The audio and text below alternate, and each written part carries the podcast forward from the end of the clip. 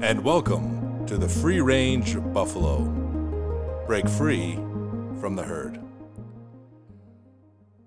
Joining me today is my partner in crime, Michael Morris, and I want to welcome all of our listeners to the relaunch of Season two of the Free Range Buffalo. Welcome back, Mike.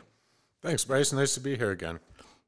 Well, it's been a long time coming. There's been a lot of moving parts and trying to see just where we fit into this shifting ground underneath us. The wacky year that is twenty twenty. Oh, so wacky.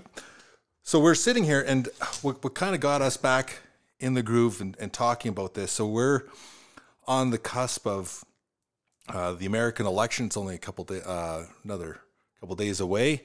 Uh, for those listening, you've already seen what the aftermath is. For those who, of us who are living in the present, we're on pins and needles. For those of us who are politically nerd, uh, politically minded, um, but yeah. So I haven't heard much about this election. No, no, it, it doesn't consume the media across the world at all. You know, it's funny. I was I was watching. Uh, I was reading some news out of uh, France because of the uh, there was a terrorist incident at uh, the church in Nice, and still, the number three story in France was the American election. I mean, you want, I mean, it just it, it just consumes. I mean, just all the oxygen in the space, and there's so much going on in the world. But one of the what got you and I have been talking about this for a while, and it's about this. Uh, it's the new launch of a new video game that one of the the big flagships for uh, for E A. Um, it's Call of Duty, uh, Cold War. Right in time for Christmas. Right in time for Christmas. Start killing the commies. Yeah. Which, I, there's only one, there's two real um, opponents in video games where you can uh, go ahead and kill virtual enemies and not feel bad about that. I mean, I'm not talking zombies and monsters, but Nazis you can kill and co- communists. Uh, so it's a, it's another really good, it's a trope of uh, the video game standards. You can go out and kill uh, Nazi or communists. Now they're done killing Nazis from all the all different games. But more than the comments about the encouraging of violence amongst the youth, which, I mean, you can do it in high def now. Um, but no, it was it was actually the ad campaign. It, it introduced me to a, a gentleman by the name of uh, Yuri Bezmenov. And Yuri Bezmenov, he defected from the Soviet Union in the late nineteen seventies. And he came Uh, forward with a series of really harsh um, inside information about what was going on within the Soviet Union's um, command structure, how they were planning, how they were operating. And he came because he wanted to raise alarm bells um, to America, to the West, about what was going on in the Soviet Union, and to wake up to the to the imminent threat that was the Soviet Union, that they were actively working uh, for the demise of the United States and the West as a whole. So if I understand it, the the game is based on, on the, this real-life guy. But if I understand his story, he defected in, what, the eighties, was it? Uh, late seventies. And then, late seventies. Yeah, and, and then he, he did a series of interviews. Uh, one was in, uh, the one I'm going to play a clip from nineteen eighty-four, Uh, so this is in the, the Ronald Reagan administration. Um, the anti-communist rhetoric was was heating up, and he Yuri uh, Bezmenov he he did this interview. It's a very famous interview, and you can go on Spotify, you can go on YouTube, you can track it down. But we're going to play you a clip from it. And it so, so just before you do, yeah. Bryce, let me ask you this: do sure. you think this is what uh, scared Reagan so much against the communists, or do you think that they heard what he said and didn't do much about it? How much Yuri Bezmenov's statements had to play in it, I think it's a portion. I think from from my read on history of the Cold War, um, his Bezmenov's statements actually was a corroboration of an already held belief within the um, within the hawks, uh, the, the more militant side of the uh, of America, and. You know, they, they kind of said, see, we told you the, the Soviet Union does not want to live peacefully with us. This is, and it was a confirmation. Um, there was some on the, on the left that really didn't really like what um, Bezmenov's message was. They, un, they undercut him. Um, and there was a lot of, uh, a little bit of controversy about him at the time. Um, but listening to it through the lens of two thousand twenty, he's, he's going to talk about what the Soviet Union was doing actively at the time through their through the K G B, and in, in order to weaken and potentially overthrow uh, Western countries, including the United States. So um, we're going to play the clip. It's a bit, it, it is going to be a bit long. It's about five minutes. And then um, I know, Mike, you haven't heard it yet. So we want to go over in real time and digest and put it into a twenty twenty uh, context. So without further ado, Yuri Bezmenov. Ideological subversion is, is the slow process which we call either ideological subversion or active measures, активные мероприятия in the language of, of the K G B, or psychological warfare. What it basically means is to change the perception of reality of every American to such an extent that despite of the abundance of information, no one is able to come to sensible conclusions in the interests of defending themselves, their families, their community, and their country.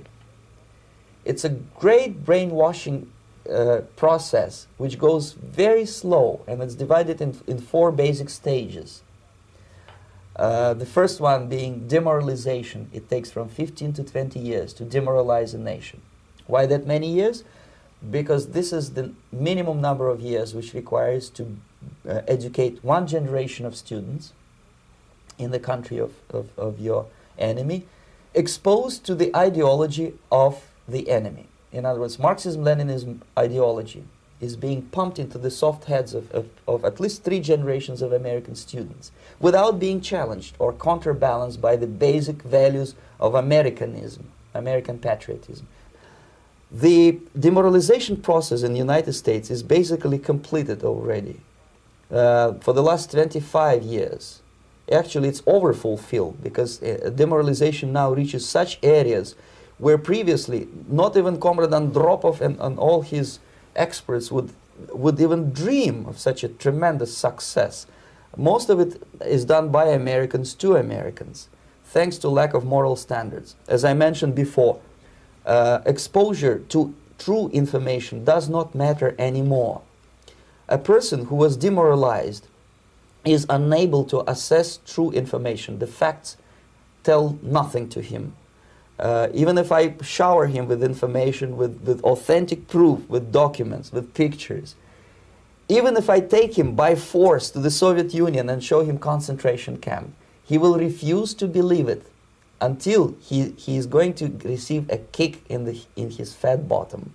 When a military boot crashes his balls, then he will understand, but not before that. That's the tragic of the situation of demoralization. The next stage is destabilization. This time, subverter does not care about your ideas and the patterns of your consumption. Whether you eat junk food and get fat and flabby doesn't matter anymore. This time, and it takes only from two to five years to destabilize a nation, uh, it's, what, what matters is essentials: economy, foreign relations, defense systems.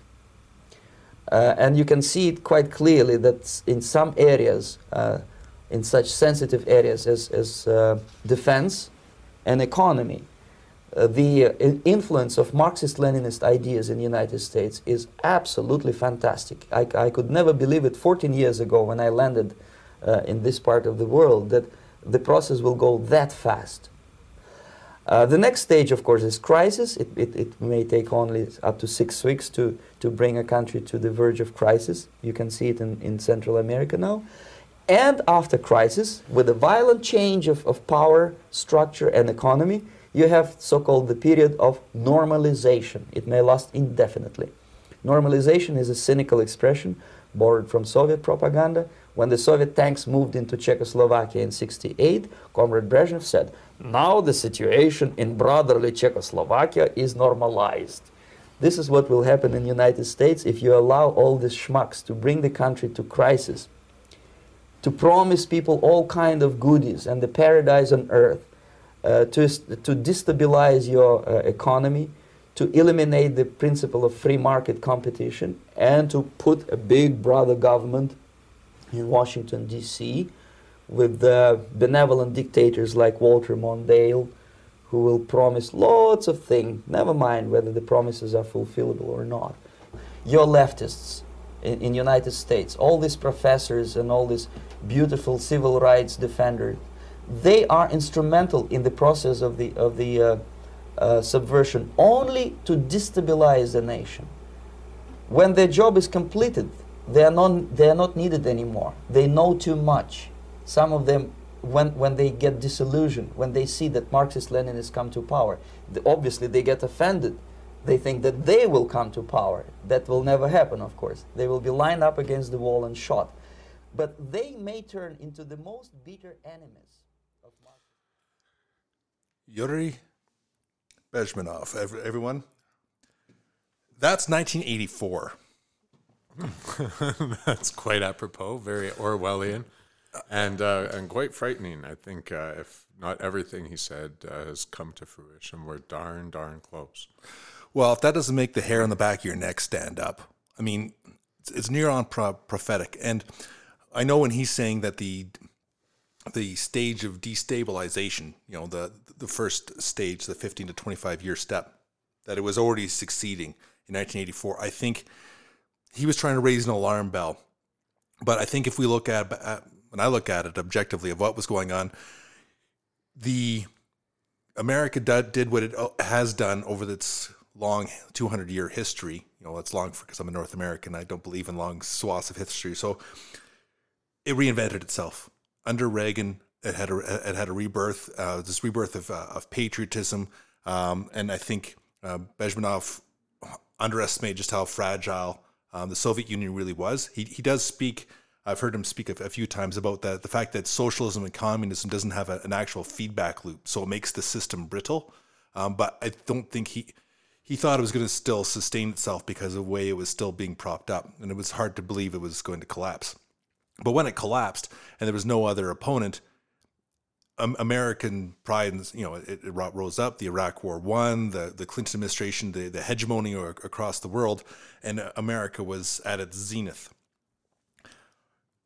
But when I hear those words, active measures of, and part of those active measures are to distract a country by um, items of news stories and of issues that are really not of national importance, but they consume the attention of the uh, of the country and of the people.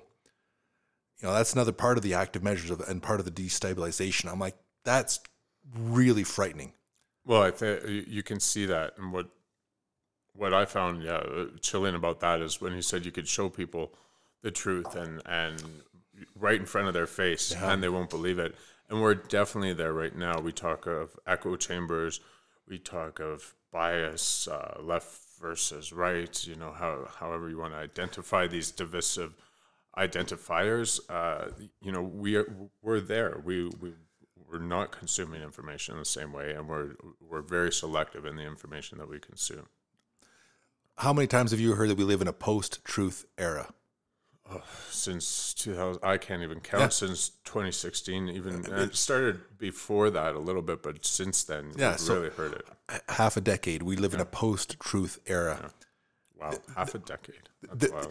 There never is a post-truth era.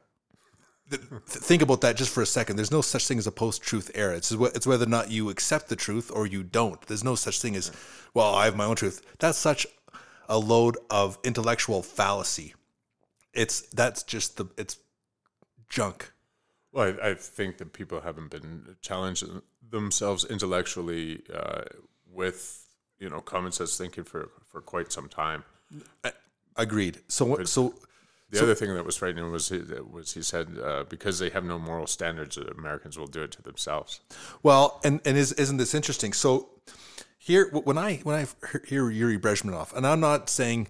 I'm not going to be b jumping on board that uh, what's going on in the States and in Canada and the West is part of some ancient legacy of uh, Soviet active measures. That's not my what, what my... No, but you found that on YouTube, so you know someone else could easily find it on YouTube as well. well. Or they knew about it before. I mean, that's the playbook of, say, communism. It's not hard to see how someone from, say, oh, I don't know, Antifa... you know, found that and, you know, d drafted up a little document. Well, let, let's just walk this through a, po a possible causal chain. And I'm not here to promote any kind of conspiracy theory, but let's just walk this through. The fall of the, of the Soviet Union uh, between, well, nineteen eighty-nine Berlin Wall, and then the breakup of the Soviet republics, the the chaos that happens in the nineties, and a host of um, Soviet era um, people. There's a huge diaspora. They explode across the world. A lot of the oligarchs, you know, go into Western Europe. London's full of Russian oligarch money. Mm-hmm. So is the uh, uh, United States. There's a huge is a huge influx of uh, Russian um, immigrants into, uh, into the States. Now, you flash forward, and this resurgent, and I and, and we've talked about this on on Free Range Buffalo before. The resurgence of the of neo-Marxism. Which basically, it's not neo-Marxism, it's just Marxism. The reason we put neo in front of it is because it's we're talking about it again. It's the same repackaged stuff that Marx wrote about at the middle of the eighteen hundreds. I mean, give me a break. This has been the most bankrupted philosophy for the last near on two hundred years. Well, one hundred fifty for sure. And it's being repackaged. Now, it's being used by um, the environmental movement This, this and, and against... capitalism, this this organized uh, debate about capitalism. So, if I were to take a look at this, you know, as you know, Black Lives Matters has talked about how they are neo-Marxist and they were trained in Venezuela. They talk about the uh, De Blasio, who's the mayor of New York. He cut his teeth uh, working for the communists down in um, Nicaragua, and and all these different power players within the radical left movements, Antifa included, have shown themselves to have training. As a matter of fact, the riots that have been going on in the United States as a result of um, the backlash to um, heavy-handed uh, racial discrimination or perceived racial discrimination by the United States in the United States and their police. So those riots, when they were being uh, conducted, and especially the most violent wings of it that was being done by Antifa, those tactics are advanced insurgency tactics, pre-placing of bricks, the Uh, establishment of barricades, the rally points of challenge of police, withdrawal, challenge in places of strength, withdrawal, and then go to a place of non-strength of of sowing uh, um, massive amounts of um, disruption and destruction in in an area with very limited numbers. That's a playbook that was been developed by uh, militaries, not not just the West, but definitely in in the communist um, Eastern Bloc from the nineteen eighties. So I'm not saying that there's um, that this is a direct Soviet movement. What I'm saying is it has the fingerprints of these tools that were developed to promote uh, the Soviet Union, and it's it feels like this is a mutation. This feels like this is a a, a, a um, an outgrowth of that, and they're using these tools that were developed for one purpose, and they're using it for another purpose, um, and and. Ultimately, the goal is still the destabilization of and the usurpation of capitalist, individual-based Western philosophy in countries. Yeah, I think what he said, uh, there's too much that has rung true to sort of poke holes in what hasn't come to mm. fruition yet. Indeed. Uh, uh, the education of, you know, ge- a generation or two of people, and then you have uncontested ideas. You can see that. People talk about that in the education systems now. The destabilization, if you want to look at uh, now, twenty twenty, it's, if it's in the States, two to five years. Uh, in Canada, it's been that certainly since Trudeau. Uh, you know, this post, we're post, what did you say, post-national? Post-national, yeah, which... Po- which is, we won't even get into, but... I kind of want to, but yes. Uh, well, we, I mean, we could, but but that was sort yeah. of the beginning yeah. of, of a destabilizing movement within Canada. Yeah. And then sort of this anti-Trump movement has been very destabilizing. Uh, whether or not y- you agree with it or not, it, there's been no doubt it's been destabilizing in the United mm. States for the last two, two to uh, five years. If you want to, um, you could say, you know, uh, Corona was a crisis, although that doesn't fit his timeline. What does fit his timeline, and which goes with the violent, what was it, the violent turnover of power? Mm. I think he said something along those lines. Yep. Uh, that's this... Uh, possible uh, violence after the election that everyone seems to be gearing up for. Uh, you know, that is a six-week period between the time of the presidential election, a little bit longer, but essentially that, that period of time it fits in with his timeline for the crisis, and then that can usher in that next stage, right, that that uh, sort of the normalization.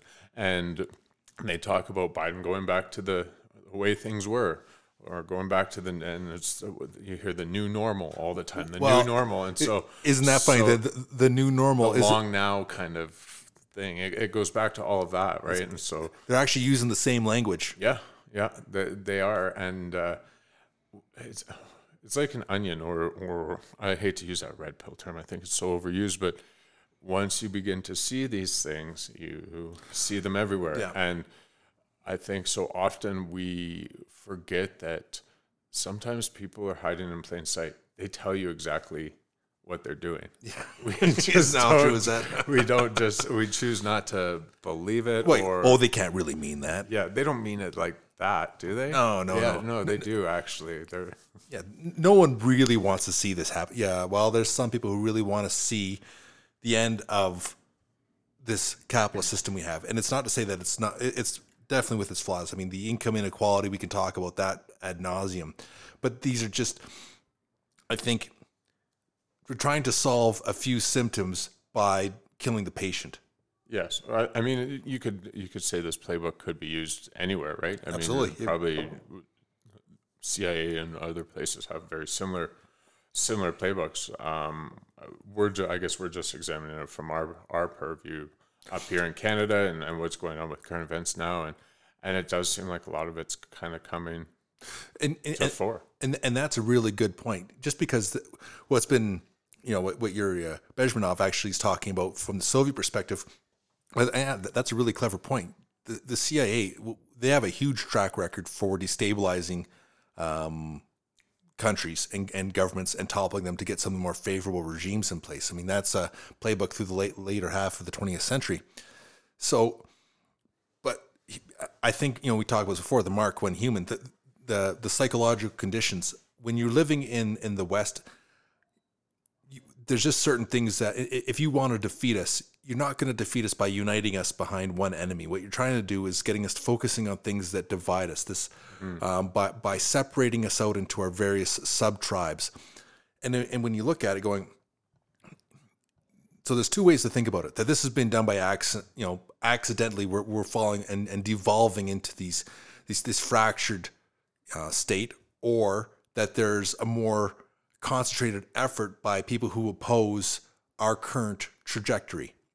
If you don't buy into the, you know, if if you don't like the way that we live in because of the environmental damage our way of life imposes, well, then, you know, these same people would find humanity as, you know, they, they use the words humanity is a plague on the earth, is a cancer. We're, we're, we're devouring stuff. So you want to, you know, almost like a neo-Luddite where you want to destroy the modern industrial world. You would buy into this. Well, how do I be part of this particular movement and get rid of this evil, corrupt empire that we're living under? But that's kind of to Bezmenov's point, you, you you don't even know what the truth is anymore because we didn't empower and ennoble whole generations of people to celebrate what it is that we have. I mean, we stand astride the world after millennia of development politically, economically, socially. I mean, we're not at each other's throats. There's more people lifted out of poverty than ever have before. The amount of material comfort has never been close to what we have across the world. We don't fight... Currently, this is the most peaceful we've ever been. We're not fighting any large wars, but there's this inward destruction that, that seems to be happening to almost every country in the West. Britain, France, Germany, Canada, United States, Australia. All of them, all of us are like too little butter over too much toast, threat, you know, spread thin, and not having to have this... Um, intellectual and emotional fortitude to withstand the next crisis. Mm. Yeah, I wonder if uh, that's because of the lack of conflict that, that nations have had to go through over the past, you know, at least what, three generations. Mm, oh yeah, so, at least. Yeah. yeah.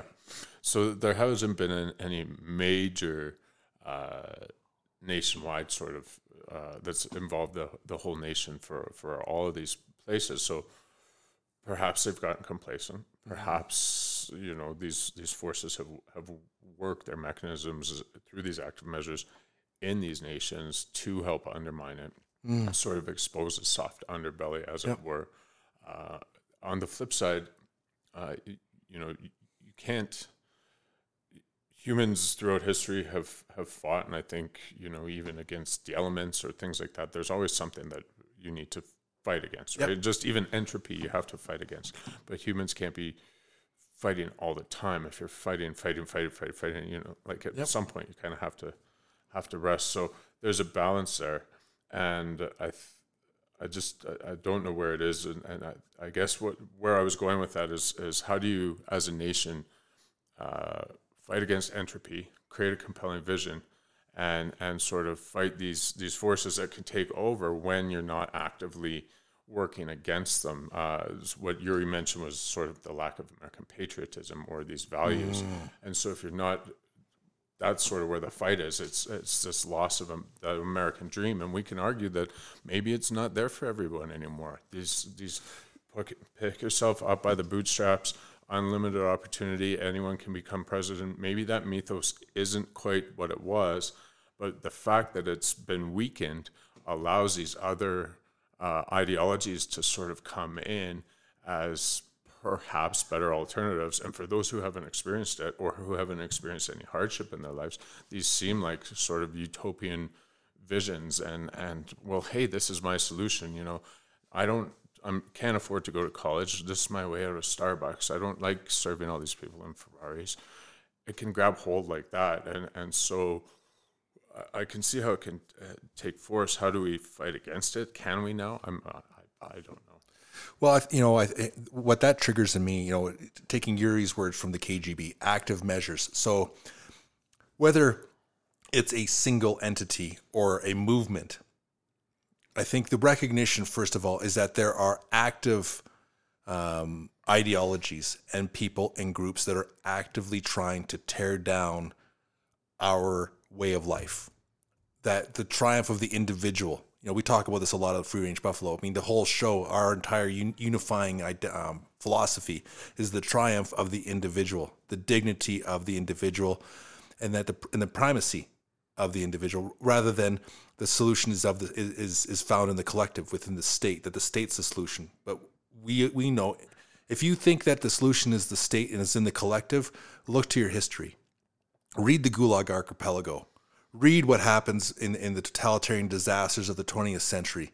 Look what happens when you defer all decisions to the to the collective, because you will never like what the outcome is. So if there's active measures from people who want to usurp the triumph of the individual for their own in, in grab of power, even if it's under the guise of utopia, because what the Soviets used to call those people are useful idiots, because it's not about the in, in empowering of the individual. That's not what the radical left actually want. They want to enslave you because they think they get to be at the top and, and have the power for themselves. So as there's active measures that are going against us here in the West, trying to take away our life, our challenge, our challenge between you and me, Mike, and our challenge to anyone who's listening, and our challenge to any person that we interact with, is to challenge them to get active and have counteractive measures, to be proactive.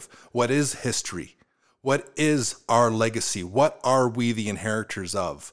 And I'll tell you right now, it's not as sheeple. It's not as passive participants and to take what we can from the state. It is to be the rugged individual working to- together with our fellow man for the embedment of all of us.